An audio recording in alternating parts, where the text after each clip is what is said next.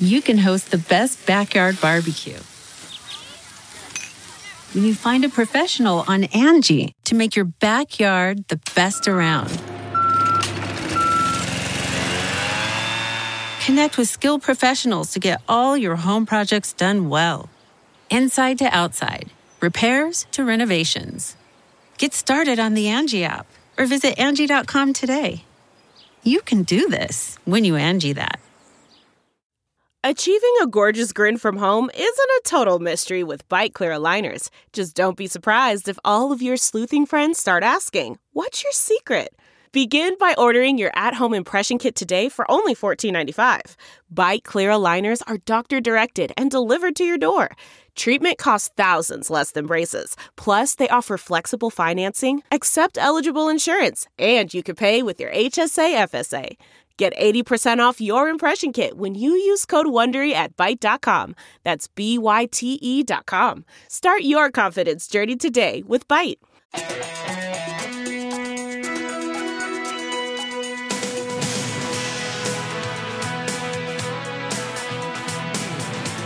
Welcome to Hollywood and Levine.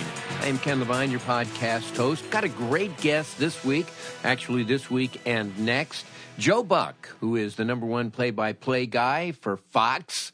He has called numerous World Series, numerous Super Bowls, All Star games, golf tournaments. He is a seven time Emmy winner.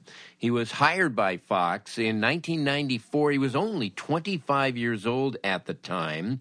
He has a great book called Lucky Bastard My Life, My Dad, and the Things I'm Not Allowed to Say on TV. Well, he'll be saying some of those things here on the podcast. Also, he is going to be a guest host on Jeopardy August 9th through the 13th. This is a two parter. Part one, we talk a lot about Jeopardy, his dad, the great Jack Buck, and also baseball. That's part one with Joe Buck this week on Hollywood and Levine.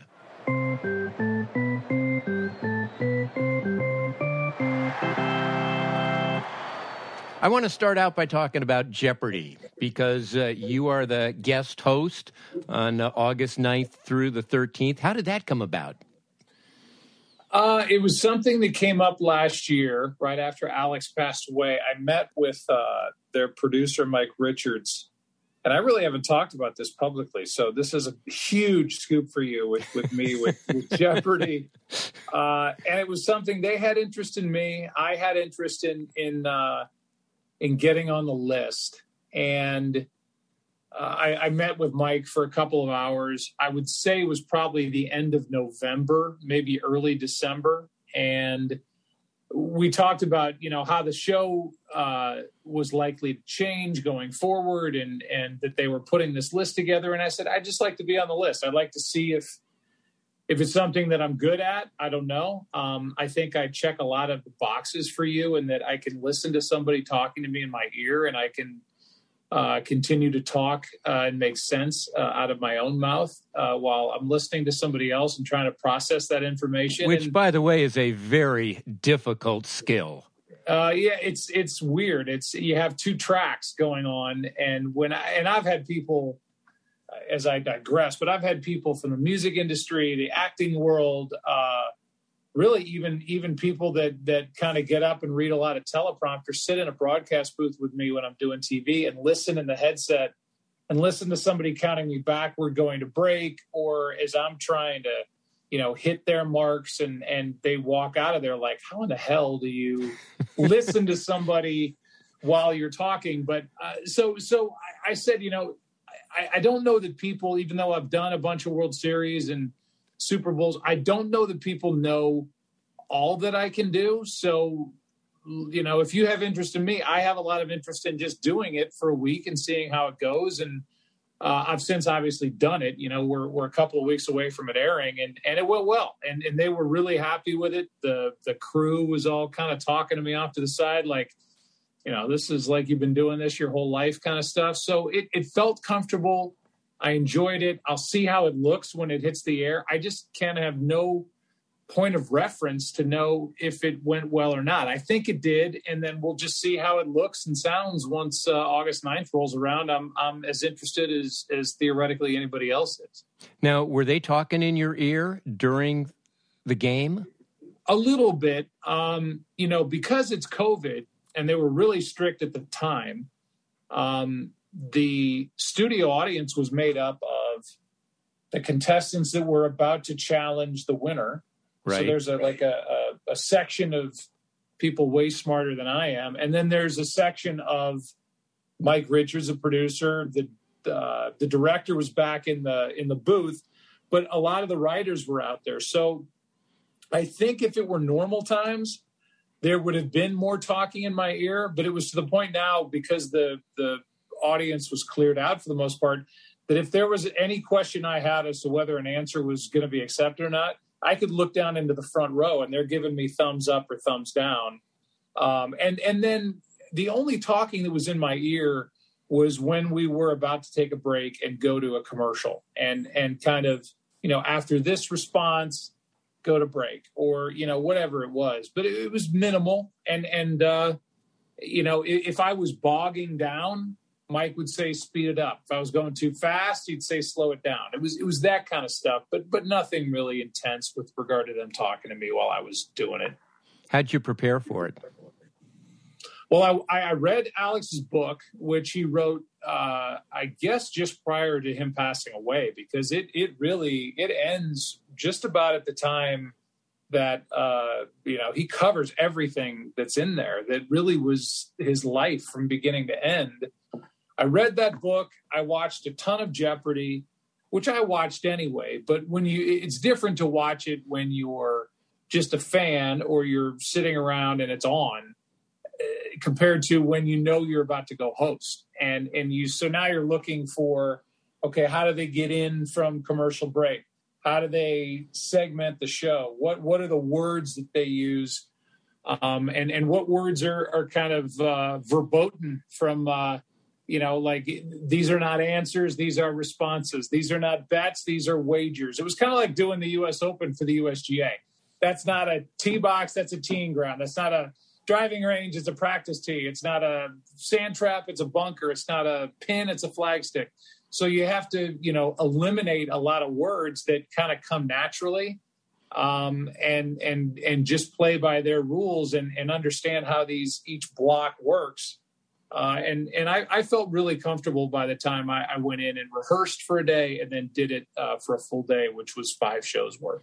And you would go in in the morning, like at six, seven o'clock, and see all of the clues. I guess they yes. call them clues. Correct. Well done, Ken. You pass. and there have to be a lot of them that are tough to pronounce you you have to figure out uh, or talk to somebody as to how to pronounce all of these things because those are tough.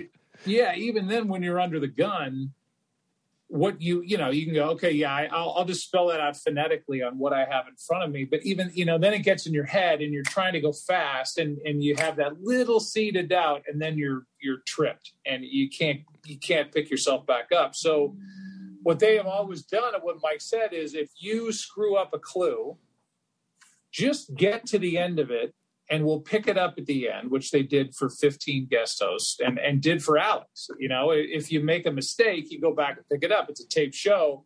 But the the cool part or the interesting part to me was he said that the contestants are not listening to you at all. When when they call for a category and that comes up full screen on the board, they're just reading it off the board. You you could go blah blah blah blah blah blah blah blah, blah, blah, blah, blah, blah. And then they would ring in with the answer. So it was kind of like just fumble your way all the way to the end of the sentence and then we'll pick it up at the end. So by the time it hits the air, it's it's been, you know, pretty much made airtight.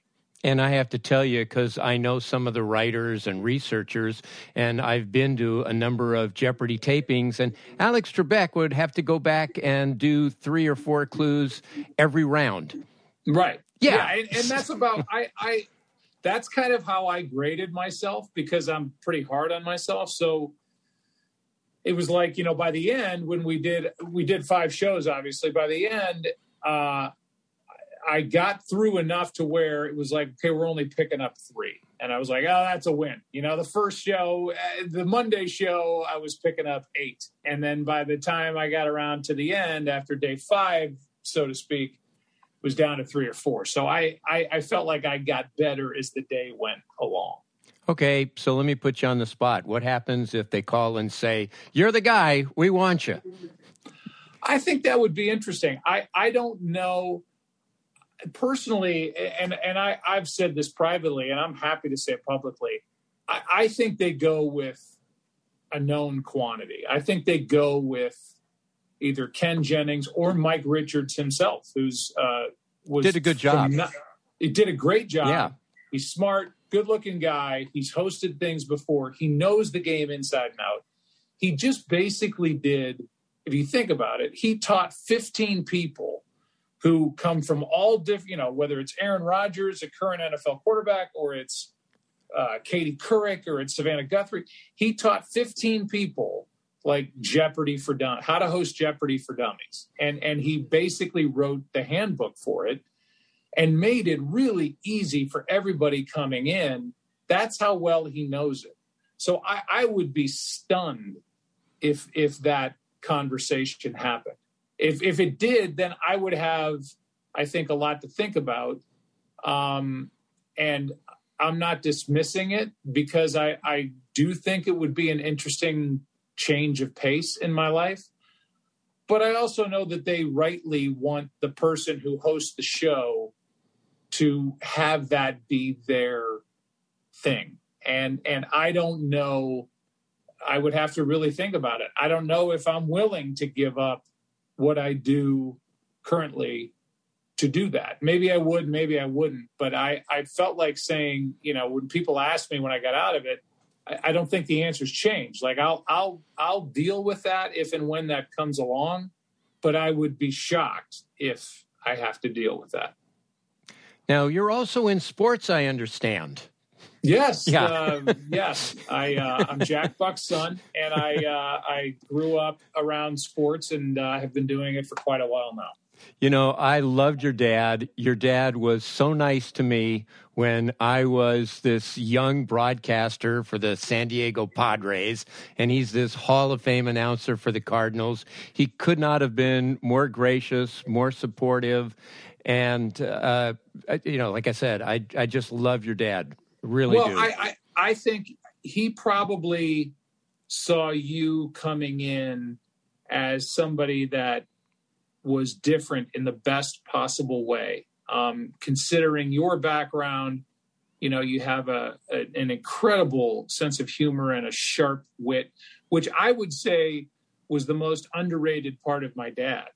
Um, mm-hmm. My dad was one of the quickest uh, comics that I saw, and and I would compare him to anybody. I saw him do speech after you know after dinner speech after after dinner speech, interact with people from presidents to you know a, a scout for the Seattle Mariners, and and he had such a joy of the the different people that he got to meet by through his job that uh, he just became a, a real uh, studier, if that's even a word, of the human condition. And so when he met you, uh, like I did, I'm sure, I, I, I guarantee you, he was like, okay, this guy's smart, he's funny, and it's different than I the typical conversation I'm having with somebody that's you know in this press box area. So he enjoyed everybody, and and I'm glad to hear you. That's the best thing, Ken, about following my dad into this business is when people say, "Oh, you know, I worked with your dad at CBS back in the '80s," or "Oh, you know, I did, uh,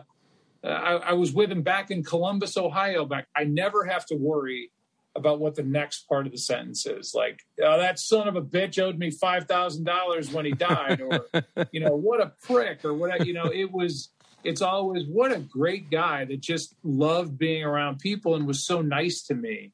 And so, of all the benefits I got of following him into this business, that part of it, kind of the human interaction of, of how he treated people, gave me a leg up uh, with people that I then met in the network world. And uh, I, I, reaped those benefits as, as much as I did learning, you know, theoretically how to broadcast a baseball game.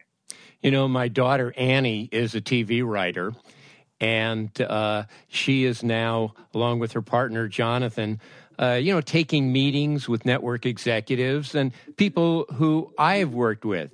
And uh, every so often, I'll get a text from my daughter. It says, "Dad, thank you for not being an asshole." Right.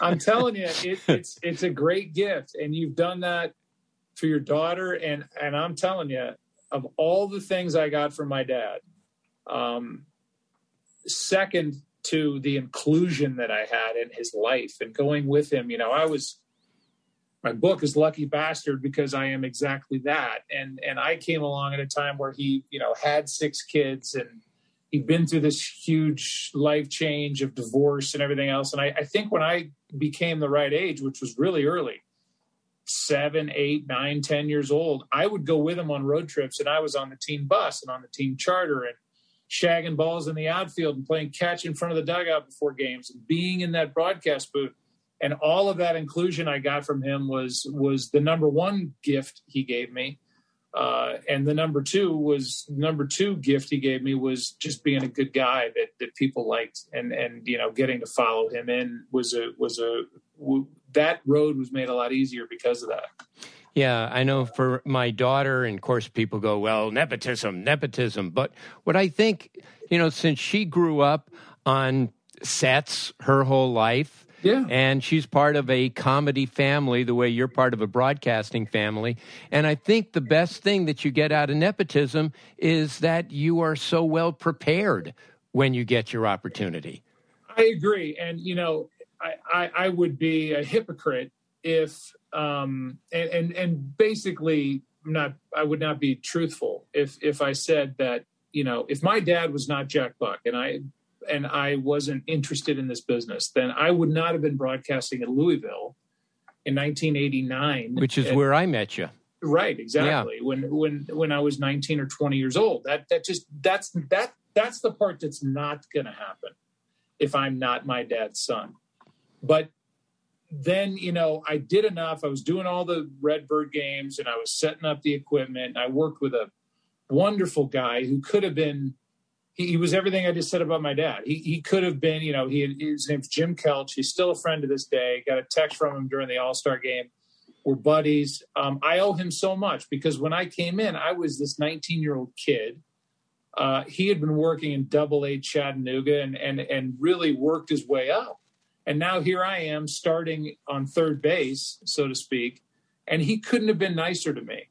But you're right in that when you grow up around it, yeah, doors are going to be open. But you're also, I was not intimidated to walk into a big league broadcast booth when I was doing the Cardinals at 21 years old because I grew up in that booth and I knew what the mechanics were. And I wasn't in awe of the situation. I was still nervous and scared out of my mind but being in the actual booth and being around the locker room, the clubhouse, and being on the field and talking to big league baseball players, that's what I'd done my whole life. And and so I was getting a master's class every night of the summer and and just kind of living my life. And then that all just seeped its way into my DNA and and then I was ready to to kind of go do what I was doing at a very young age. And speaking of being ready, you spent a number of years calling Cardinal games, calling a full season. And I contend you really need that experience behind you when you're doing big games on national television because things are going to happen.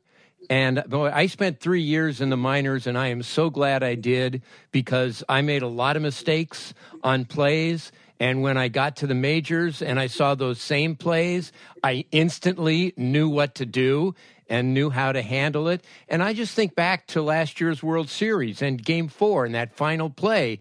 That, yeah, that I was you just read play. my mind. I was just going to bring that up. So go ahead. Sorry. Yeah, no, and you called that perfectly and confidently. Where you got players you know, diving back into third and the ball flying all over the field and runners going around. And you handled that just perfectly.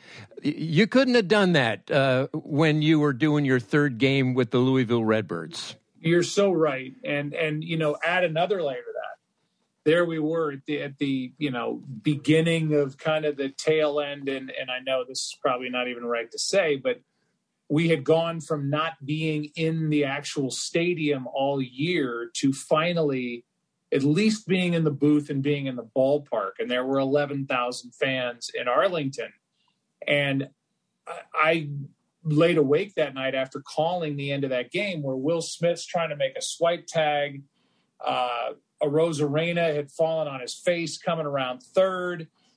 Will Smith doesn't know that, so he misses the ball as he's hurrying. He could have just, you know, stopped, walked over, and tagged him out, but he missed the ball trying to hurry. And I, I laid awake that night going, my God, if that, if I was in a studio somewhere and just relying on what I saw on the monitor, I would have no idea what the hell happened because I'm watching it happen and I can see out of the corner of my eye that Arozarena went face first uh, into the grass. And then I can see on this side, you know, you you needed that that width of vision and that you know that that scope to know all that was happening and then trying to put words to it.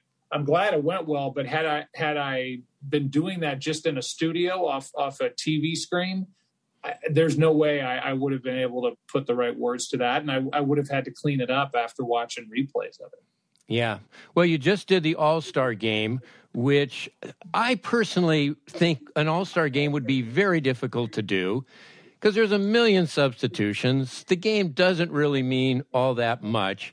But you guys had fun being able to talk to players during the game and like talking to Freddie Freeman when he was actually at bat. That yeah. was pretty fun. It is. I mean, it's take not only is it taking viewers where they haven't been before, but it's taken me where I've never been before. And mm-hmm you know, I think I, I, was one of the two people or three people walking the planet that liked the whole "this time it counts" stuff. When after the tie in 2002, that they they put uh, a carrot at the end of the All Star game because it made them actually consider uh, some sort of strategy and not just have everybody come in and wave and then leave.